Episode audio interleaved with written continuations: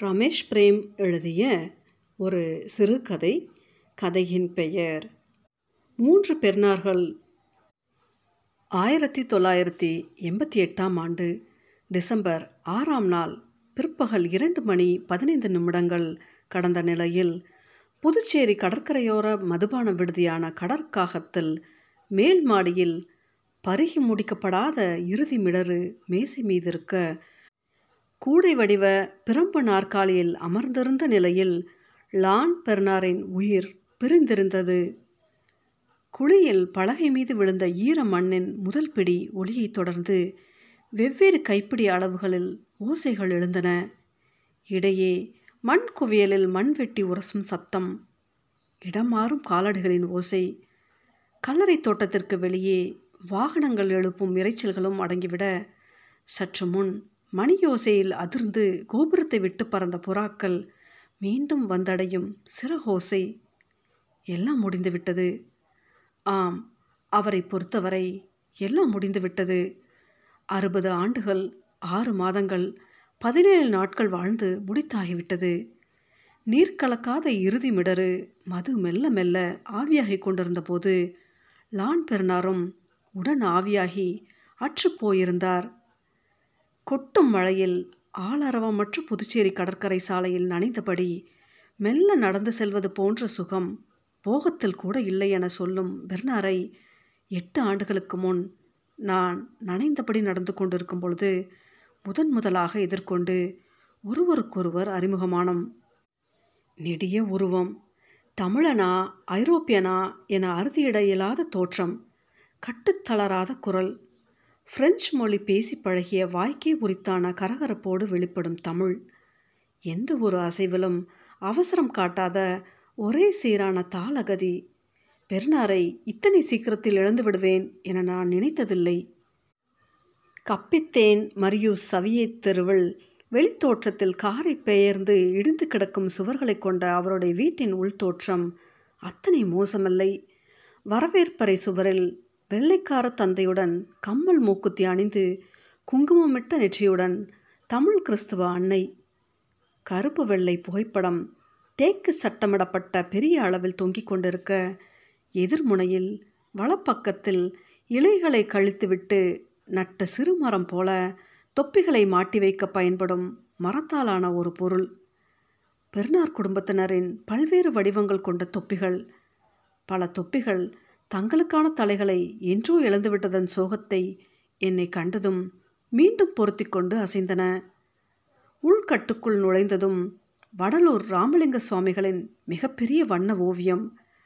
தரையிலிருந்து சுவரில் சாய்ந்த நிலையில் நின்ற வெள்ளை ஆடை உருவத்தின் காலடியில் பனிப்பெண் வைத்துவிட்டு செல்லும் நான்கைந்து செம்பருத்திகள். அதற்கடுத்து சிறு நடையை தாண்டி வலப்பக்கமும் இடப்பக்கமும் இரண்டு அறைகள் இடப்பக்கம் படுக்கை அறை வலப்பக்கம் அவருடைய பூசை அறை என்று சொன்னார். கதவிற்கும் நிலைச்சட்டத்திற்குமான ஒட்டடைகள் அடர்ந்திருந்த நிலையில் புழக்கமற்ற அந்த அறையை பூசை அறை என்கிறாரே என அப்பொழுது நினைத்து கொண்டேன். ஒரு முறை பகலில் நான் அங்கிருந்தபோது பணிப்பெண்ணை அழைத்து வலது பக்க அறைக்கதவை சுத்தம் செய்ய சொன்னேன். அதற்கு அவள் மெர்சியை திட்டுவாரு என சொல்லிவிட்டு சென்றது. எனக்கு வினோதமாக இருந்தது. பெர்னாரின் வினோதமான பழக்க வழக்கங்களையும் அவருடைய வாழ்க்கையில் நடந்த சில சம்பவங்களையும் கேட்டு ரசிப்பதில் என் மனைவிக்கு அலாதியான விருப்பம் இருந்தது. ஒரு முறை என் வீட்டுக்கு விருந்துக்கு வந்திருந்த பெர்னார் ஒயினில் தனது சுருட்டு சாம்பலை இட்டு கலக்கி அருந்தியதைக் கண்ட நாங்கள் எல்லோருமே திடுக்கிட்டோம்.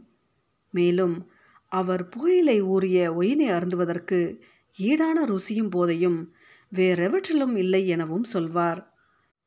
பெர்னாரை நான் அடிக்கடி சந்திப்பது போய் தினமும் ஒவ்வொரு மாலையும் அவருடன் கழிவதையும் அளவுக்கு அதிகமாக குடிப்பதையும் அடிக்கடி சுட்டிக்காட்டி வந்த என் மனைவிக்கு அவரின் மேல் சிறு கோபமும் வெறுப்பும் மெல்ல வளரத் தொடங்கியது. பிரான்சில் இருக்கும் தன் வெள்ளைக்கார மனைவி குறித்தும் தன்னுடைய மகனை குறித்தும் பெர்னார் அடிக்கடி குறிப்பிடுவார். விவாகரத்து செய்து கொள்ளாமலேயே மிக இளம் வயதிலிருந்தே தாங்கள் பிரிந்து வாழ்வதாகவும் சொன்னார். மகன் ஆண்டுக்கு ஒரு முறை வந்து தன்னை பார்த்துவிட்டு செல்லும் பழக்கமும் நாளடைவில் குறைந்து விட்டதாகவும் சொல்லியிருக்கிறார். எனக்கு எப்பொழுதுமே பிறருடைய வாழ்க்கை பற்றிய செய்திகளில் ஈடுபாடு இருந்ததில்லை. பெர்னாருடைய வாழ்க்கை கதையில் எனக்கு தேவைப்படுவது எதுவுமே இல்லை என்ற போதும் என் மனைவிக்கு உதவுமே என அவர் சொல்வதை கேட்டுக்கொள்வேன். அப்படித்தான் ஒரு முறை அவர் சொன்னார் தனது வெள்ளைக்கார தகப்பனான பிரான்சுவா பெர்னாருக்கும் வடலூர் வள்ளலாருக்கும் இடையே ஆழமான பக்தி பிணைப்பு இருந்தது என்று. வள்ளலார் என்னுடைய சாதியை சார்ந்த மாபெரும் யோகி என்பதில் எனக்கு எப்போதுமே பெருமை உண்டு. பெர்னாரின் அன்னையும் என் சாதியை சார்ந்த கிறிஸ்தவர் என அறிய வந்தபோது எங்களுக்குள் சாதிய நெருக்கமும் வளர்ந்துவிட்டதை தவிர்க்க முடியவில்லை. வள்ளலாரை பற்றிய ஒரு பேச்சின் போது பெர்னார் சொன்ன தகவல் என்னை அதிர்ச்சியடைய வைத்தது. வள்ளலார் தான் நூற்றி இருபத்தைந்து ஆண்டுகள் உயிர் வாழப் போவதாக சொன்னபடி அந்த நீண்ட ஆயுளை வாழ்ந்து முடித்தவர் என சொன்னார். கிளம் போதை ஏறி உளறுகிறது என அசிரத்தையோடு கேட்டுக்கொண்டிருந்தேன் தனக்கு பத்து வயது ஆகும்போது தான் அதாவது ஆயிரத்தி தொள்ளாயிரத்தி நாற்பத்தி எட்டாம் ஆண்டில் தான் அந்த சுடர் அணைந்தது என அவர் சொன்னதை என் மனைவியிடம் சொல்ல தயவுசெய்து இனி குடித்துவிட்டு மகான்களை பற்றி பேச வேண்டாம் என கடுமையான முகத்தை வைத்துக்கொண்டு சொன்னாள். ஒரு முறை பெர்னாரிடம் நான் கேட்டேன் உங்களுடைய வீட்டின் எல்லா இடத்திலும் நான் புழங்கி வருகிறேன். உங்களுடைய பூசை அறையை மட்டும் இதுவரை எனக்கு திறந்து காட்டவில்லையே என்று. அதற்கு அவர் நெடுநேரம் மௌனமாக இருந்தார்.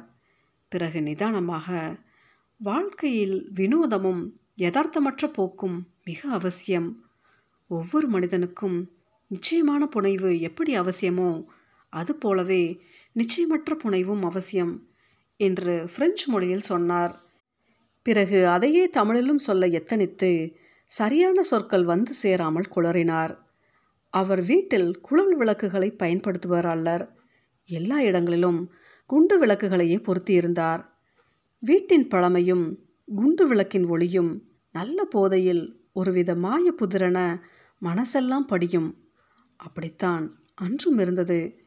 மஞ்சள் மின்னொளியில் வள்ளலாரின் ஓவியம் உயிரும் சதையுமாக நிற்பதைப் போலவே இருந்தது. நான் பெர்னாரிடம் சொன்னேன் வள்ளலார் இறக்கவில்லை. அவர் மறைந்து விட்டார். சித்தர்கள் என்றைக்குமே அழிவற்றவர்கள். நம்மோடு என்றைக்கும் அலைந்து கொண்டிருப்பவர்கள். பெர்னார் கடகடவென சிரித்து போதையில் உனது பிரெஞ்சு மொழி அப்படியொன்றும் மோசமில்லை. என பகடி செய்தபடி என் பேச்சை மாற்ற அவர் எத்தனிப்பதாக தெரிந்தது? நான் கடுப்பாகி போனேன். வள்ளலாரை உமது குடும்ப சொத்து போல பேசுகிறீரே உமது பொய்க்கும் ஒரு அளவு வேண்டாமோ? என கத்திவிட்டேன்.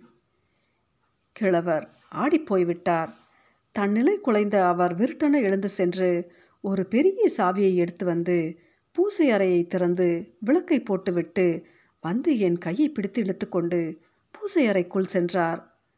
பிறகு நடந்தவைகளெல்லாம் எனக்கு நிச்சயமற்று தெரிகின்றன. என் மனைவியிடம் நான் அதை சொல்ல அவள் கலவரத்தோடு என் மனோநிலையை சோதித்தால் அந்த கிழவரோடு சேர்ந்து நீங்களும் பைத்தியமாகிவிட்டீர்கள் என கத்தினாள். இனி நான் அவரை சந்திக்கக்கூடாது என என் சட்டையை பிடித்து உலுக்கினாள். அதற்கு பிறகு இரண்டு மாதம் கழித்து கிழவர் இறந்த செய்தியை கேட்டுத்தான் நான் அவர் வீட்டுக்கு போனேன். ஒரு வாரம் அவர் உடல் ஜிப்மர் சவக்கிடங்கில் பதப்படுத்தி வைக்கப்பட்டிருந்தது. மகன் பிரான்சிலிருந்து வந்த பிறகு ஈமக்கிருகையை முடித்தனர். பெர்னாரின் மனைவி வரவில்லை. லாக் பெர்னார் இளவயது கிழவரைப் போலவே இருந்தான். என்னை விட இரண்டு வயது இளையவன். என்னை தொட்டு தொட்டு பேசினான். தான் இந்த வீட்டை எடுத்துவிட்டு பெரிய அடுக்குமாடி கட்ட இருப்பதாகவும் நான் தான் அவனுக்கு உதவ வேண்டும் எனவும் கேட்டான். நான் கலவரப்படலானேன் கடைசி காலத்தில் அப்பாவுக்கு நெருங்கிய நண்பராக இருந்திருக்கிறீர்கள். அவருடைய பூசை அறையின் மர்மம் பற்றியும் அறிந்திருப்பீர்கள் தானே? என ஒருவித கிண்டல் துணிக்கும்படி கேட்டான். நான் மௌனமாக இருந்தேன். சுமார் ஐம்பது ஆண்டுகளாக ஒரு சாமியாரின் பிணத்தை வைத்துக்கொண்டு மாரடிக்கிறார். இதனால்தான் என் அம்மா இவரை பிரிந்து என்னை அழைத்து கொண்டு பிரான்ஸ்க்கே போய்விட்டார். என் தாத்தா காலத்து பிணம் இன்னும் சவப்பெட்டிக்குள் கிடக்கிறது. இதை அரசிடம் ஒப்படைக்க வேண்டும். அதற்கு நீங்கள் தான் உதவ வேண்டும். நான் கண்களை மூடிக்கொண்டு மௌனமாக இருந்தேன். பதப்படுத்தப்பட்ட அந்த உடலை பெட்டியோடு எடுத்து வந்து நாம் வைத்துக்கொள்ளலாமா என என் மனைவியிடம் கண்கள் கலங்க கேட்டேன். அவள் என்னை பச்சாதாபத்தோடு தான் பார்த்தாள் என்றாலும் அந்த பார்வையை என்னால் தாங்க முடியாமல் தவித்தேன். நான் உங்களுடன் வாழ்வதா வேண்டாமா? என அமைதியாக கேட்டுவிட்டு விருட்டென எழுந்து சென்று படுக்கை அறை கதவை அடைத்து கொண்டாள். மறுநாள் லாக் பெர்னாரை சந்தித்தேன். என்னை பார்த்ததும் என்ன முடிவு செய்தீர்கள்? என பதறினான். அரசிடம் ஒப்படைப்பது சாத்தியமில்லை. அரசாங்கமும் பத்திரிகை மீடியாவும் நம்மை கேள்வி கேட்டு தொலைத்துவிடும். அந்த உடம்பின் ரகசியத்தை வெளிப்படுத்தினால் அது சமய பிரச்சனையாகி அது என் உயிருக்கே ஆபத்தாகிவிடும். இந்த பிணம் ஒரு சாமியார் மட்டுமல்ல இந்திய ஆன்மீகத்தின் ஒரு சிகரம். பிரெஞ்சுக்காரரான உனக்கு இதன் வெகுமானமோ அற்புதமோ இதன் மூலம் உருவாகப் போகும் ஆபத்துக்களோ என்னவென்று தெரியாது என நிதானமாக சொன்னேன். எனது நிதானம் அவனை கலவரப்படுத்தியது. நீண்ட நேரம் அமைதியாக ஒய்ந்து பருகியபடி இருந்தோம். பிறகு எனது திட்டத்தை அவனிடம் சொன்னேன். மகிழ்ச்சியில் என்னை கட்டி தழுவிக்கொண்டான் விடிந்தால் போகி விடிய விடிய குடித்தபடி இருந்தோம்.